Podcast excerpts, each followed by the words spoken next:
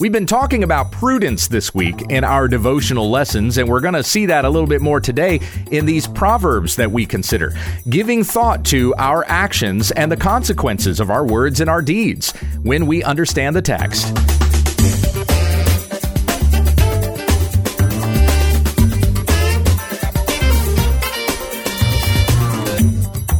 This is When We Understand the Text, a daily Bible commentary to help encourage your time in the Word.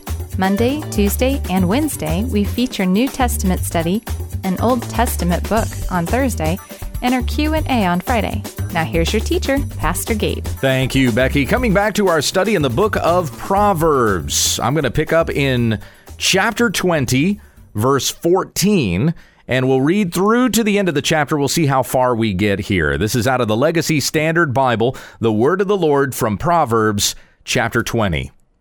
Bad, bad, says the buyer, but when he goes his way, then he boasts. There is gold and an abundance of pearls, but the lips of knowledge are a more precious vessel. Take his garment when he becomes a guarantor for a stranger, and for foreigners, hold him in pledge. Bread obtained by lying is sweet to a man, but afterward his mouth will be filled with gravel. Thoughts are established by counsel, so make war by guidance. He who goes about as a slanderer reveals secrets, therefore do not associate with one of loose lips. He who curses his father or his mother, his lamp will go out in the midst of darkness. An inheritance gained hurriedly at the beginning, in the end, will not be blessed. Do not say, I will repay evil. Hope in Yahweh, and he will save you. Differing weights are an abomination to Yahweh, and a deceitful balance is not good. The steps of a man are from Yahweh. How then can man understand his way? It is a trap for a man to say rashly, It is holy, and after the vows to make inquiry. A wise king winnows the wicked and turns the threshing wheel over them. The breath of man is the lamp of Yahweh, searching all the innermost parts of his body. Loving kindness and truth will guard the king, and he upholds his throne by loving kindness. The honor of young men is their strength, and the majesty of old men is their gray hair. Stripes that wound scour away evil, and strokes reach the innermost parts of the body.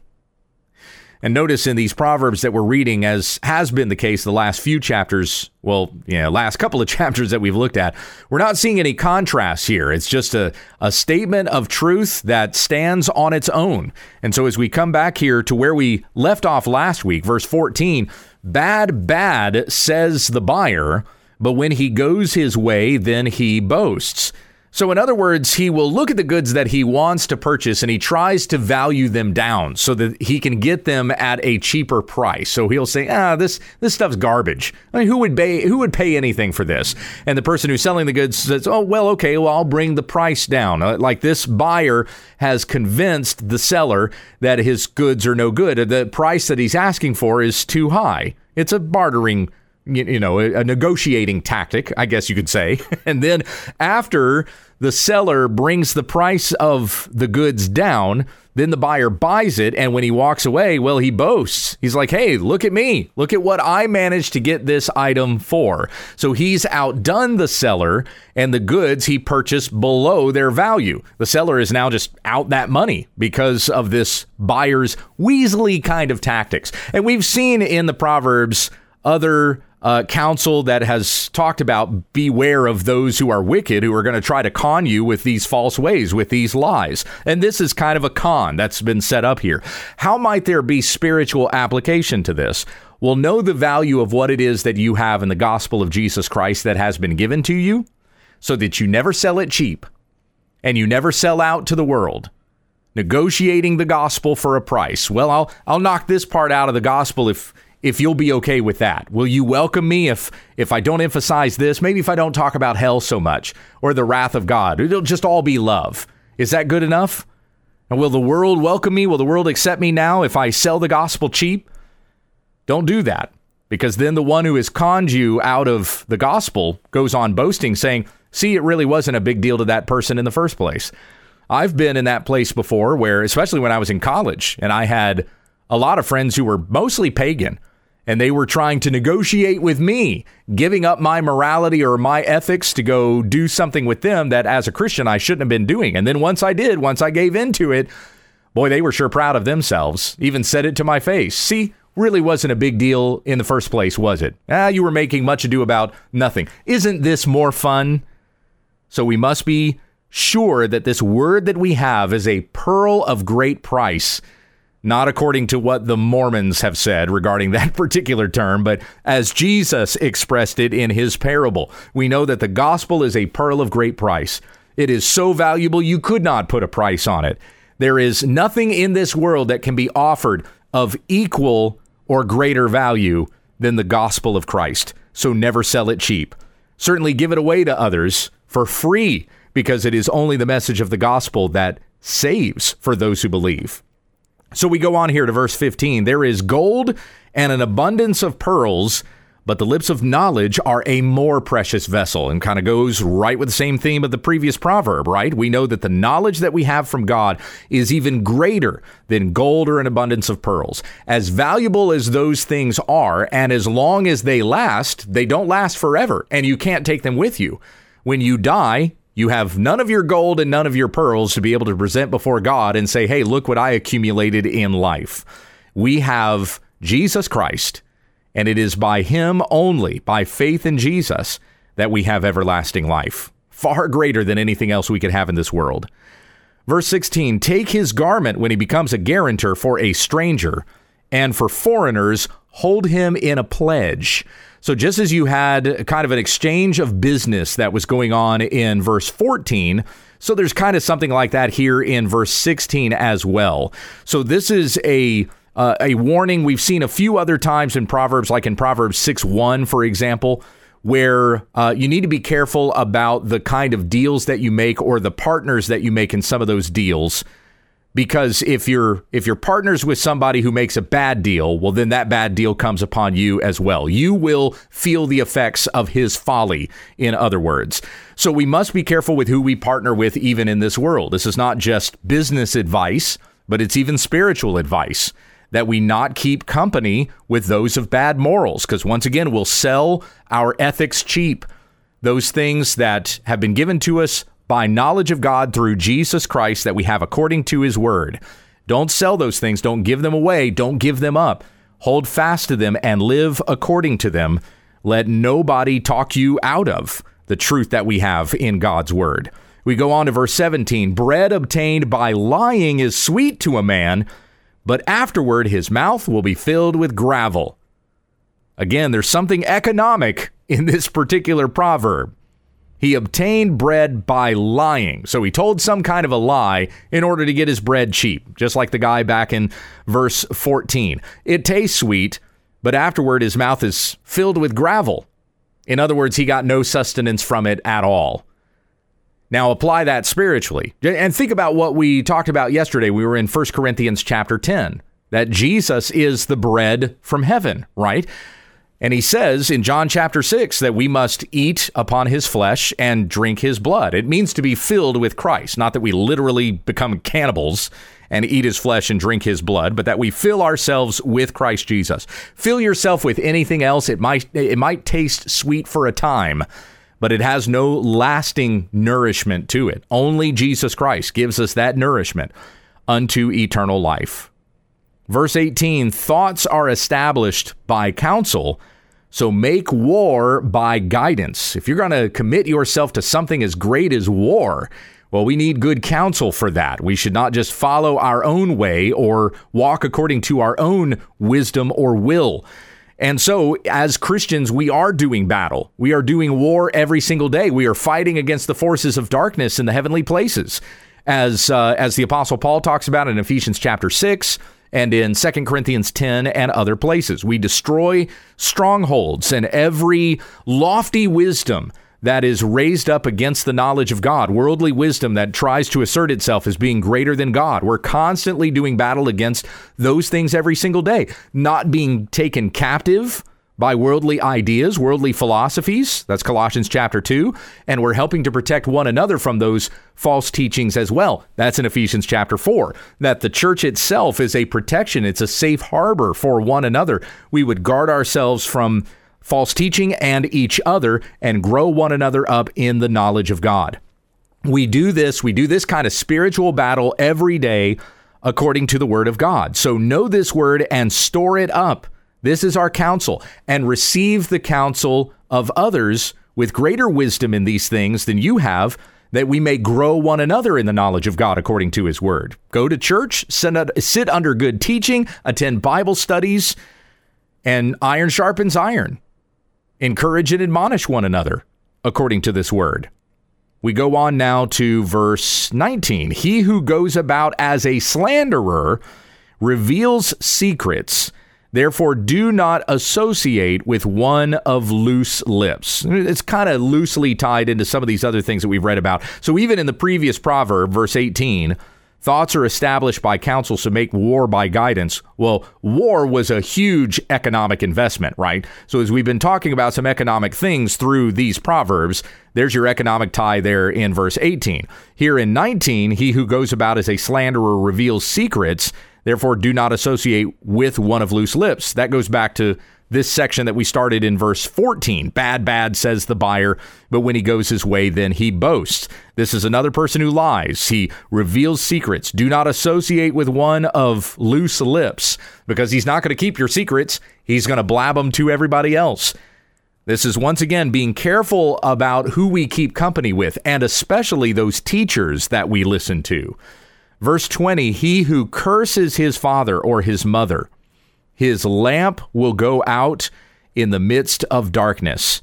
So we have a slanderer in verse 19, and now we have one who is cursing here in verse 20. He who curses father or mother, his lamp goes out in the midst of darkness. I was just listening to Alistair Begg talking about this recently and how God has appointed to parents, to mom and dad, God-like responsibilities. Not that mom and dad are made gods, okay? Not what I'm saying at all, but rather as God trains us and disciplines us and grows us up, so parents have been given that responsibility as well.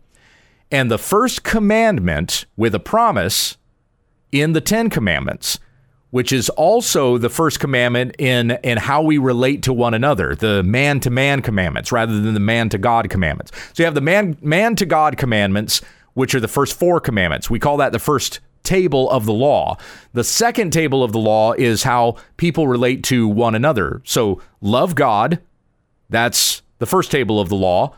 Love your neighbor, that's the second table of the law. The first commandment in the second table of the law is honor your father and your mother that it may go well with you and that you may live long in the land that God is giving to you. Now, when we look at this command, we shouldn't be looking at it as, what do I get from this? But rather, we obey God. And as we obey God, we will indeed live long in the land that God is giving to us. And that's the eternal promised land, which is heaven. But as we go from those commandments about man's relationship with God to commandments about man's relationship with man, the first one on the list is honor your father and your mother, because to dishonor father and mother is the same as dishonoring God. It's the same as disobeying God. And in the law, when you go to uh, the the Pentateuch, the first five books of the Bible, the law says that a son that hates his parents, that strikes his parents, that is a rebellious son who is a drunkard and lazy and doesn't honor his father and mother, the penalty for that is death. Because it's the same as if that young man had blasphemed against God. And so death is the penalty for that. Therefore, he who curses father and mother is the same as if he's cursing God. And his lamp will go out in the midst of darkness, because what will he receive? Hell eternal separation from God. Honor your father and your mother. And and by the way, when I say hell is eternal separation from God, it means eternal separation from the hope of God. People in hell actually are in God's presence in the sense that they're receiving his wrath for all eternity. We go on to verse 21 an inheritance gained hurriedly at the beginning, in the end, will not be blessed. So this kind of goes back to the whole thing about Hey, a, a liar obtains bread and it's sweet in his mouth, but afterward it's filled with gravel. There's no sustenance to it. So, likewise, an inheritance gained hurriedly at the beginning in the end will not be blessed. A person who gains an inheritance quickly is likely going to spend it quickly, right? Because that's what's on their mind. They don't have prudence. Remember talking about that yesterday? so, uh, those things gained quickly will not uh, endure. And so there are uh, people, even when it comes to Christianity, when it comes to conversion, they'll think that they've gained something quickly instead of understanding sanctification. Indeed, we've been justified. The moment that we come to Jesus Christ, we're justified. We stand before God as innocent. But there is also this process that God has ordained is supposed to happen in the life of a believer, that we are growing in holiness and righteousness until the day of Christ. So you tell a person, hey, if you pray this prayer, you come down to the altar, you raise your hand, repeat these words after me, boom, you're saved. If that's what it is that you communicate to a person, then what you've done is you've given them an inheritance hurriedly. And they actually don't know anything about growing in the Lord, being obedient to God, learning about Christ and His Word, fellowshipping with believers, loving one another, going to church. They haven't learned anything about that because you've just declared them clean as if a magic spell did it.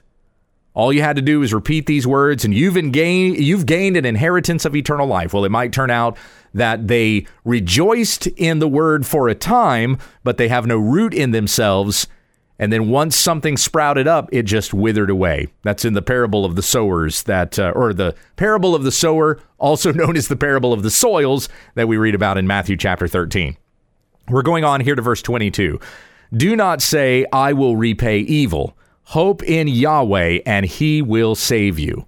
So just like in Romans chapter 12, Give thought to do what is honorable in the sight of all, and do not repay evil for evil. There's prudence once again. You're thinking about the consequences of your actions and uh, and what it communicates to other people, the effect that it has on you, and the effect that it has on others. Paul goes on to say there, quoting from the Old Testament, "Vengeance is mine; I will repay," says the Lord says Yahweh. So when we trust God and we trust that judgment is in His hands and that He is just and He will repay, then we're not investing our lives in this bitter scheme against somebody who wronged us and trying to get revenge on that other person. We will leave it to the Lord to repay. Still doing justice where we can do justice, but we're not enacting vengeance against another because we are wronged. We give that to the Lord. And ultimately, the final say is His. He will give to each person according to their works, as it says in the scriptures. If we believe that, trust in God. Verse 23 differing weights are an abomination to Yahweh, and a deceitful balance is not good. So, once again, do justice as we are to do justice, uphold justice, do what is right according to the word of God. If you show partiality, if you treat one person this way and another person another way based on their social status, based on their skin color, based on whether they're a man or a woman, are you really being just? Are you loving one another as God loves us? Or do you have a different standard for one person than you have for another? That's an abomination to Yahweh. A deceitful balance is not good. So understand the instruction given to all believers in James chapter uh, 2, verse 1. Show no partiality as you hold fast to the gospel of Jesus Christ. Verse 24 The steps of a man are from Yahweh. How then can man understand his way? The steps of a man are from Yahweh. We're talking about prudence once again. Giving thought to the way that we go, the things that we do, and what the long term effects, ramifications of that are going to be. How do we understand our way? We turn to the Word of God. As was said back in Proverbs chapter 3 lean not on your own understanding. In all your ways, acknowledge him, and he will make straight your paths. Verse 25 it's a trap for a man to say rashly, It is holy. And after the vows to make inquiry, like don't call something holy just because you want it and God says it's good, so therefore I can have it. Don't say that rashly. Do you understand for sure whether this matter that you are looking at is truly honorable to the Lord? Discern those things, weigh them, seek good counsel. And then he said, uh, then the next part of that, verse 25, and after vows to make inquiry. So you make a vow about something, you commit to something, and then you go, uh, okay, what were the, uh, uh, uh, what, what are the stipulations of this again? What is it that I've committed myself to? Tell me, tell me what it is that I've just made a vow towards so that I can know what it is that I'm supposed to do. That would be foolish to do that, right? You want to know what you're committing yourself to before you commit to it. So therefore, we need to give mind to those things that we're committing ourselves to. And we need to know that what we are partaking in is honoring to God. Prudence. Again, it's it's prudence that we're being called to here. Uh, verse 26, a wise king winnows the wicked and turns the threshing wheel over them. We come back to matters of justice. A wise king is going to remove the wicked from his midst, that we may live in a just society. Isn't that better for everybody? Justice is a teacher to all. When we see justice being done against the wicked, then we know to go the way that is right. And so likewise, we need to we need to uh, put off the sin that so easily entangles the instruction that we have in Hebrews chapter 12 that we may run with endurance the race that is set before us, looking to Jesus, the author and the perfecter of our faith. And we also must be careful about the company that we keep, as I've talked to you about here. That we not keep company with those of bad character, because bad character corrupts good morals. We must be with the church of God, building one another up in sanctification and in holiness until the day of Christ's return, that we may be presented to Christ as his purified bride. And that's as much time as I have for today. We're going to stop there and pick up uh, next week. we come back to the study of Proverbs. We'll finish up chapter 20 and go into chapter 21. Heavenly Father, we thank you for the wisdom that you have bestowed upon us in this book and many others throughout the scriptures. And it may be this uh, may this be the thing that we rely upon to guide our steps, to know the way that we are to go, that we, we may walk in a manner that is worthy of God. Continue to convict our hearts and lead us in these things as we go throughout our day, the rest of our week, and into our weekend. Bring us safely into the presence of your church body this Sunday that we may worship God together. It's in Jesus' name we pray. Amen. This has been When We Understand the Text with Pastor Gabriel Hughes. For all of our podcasts, episodes, videos, books, and more, visit our website at www.utt.com. If you'd like to submit a question to this broadcast, or just send us a comment, email when we understand the text at gmail.com. And let your friends know about our ministry. Join us again tomorrow as we grow together in the study of God's Word when we understand the text.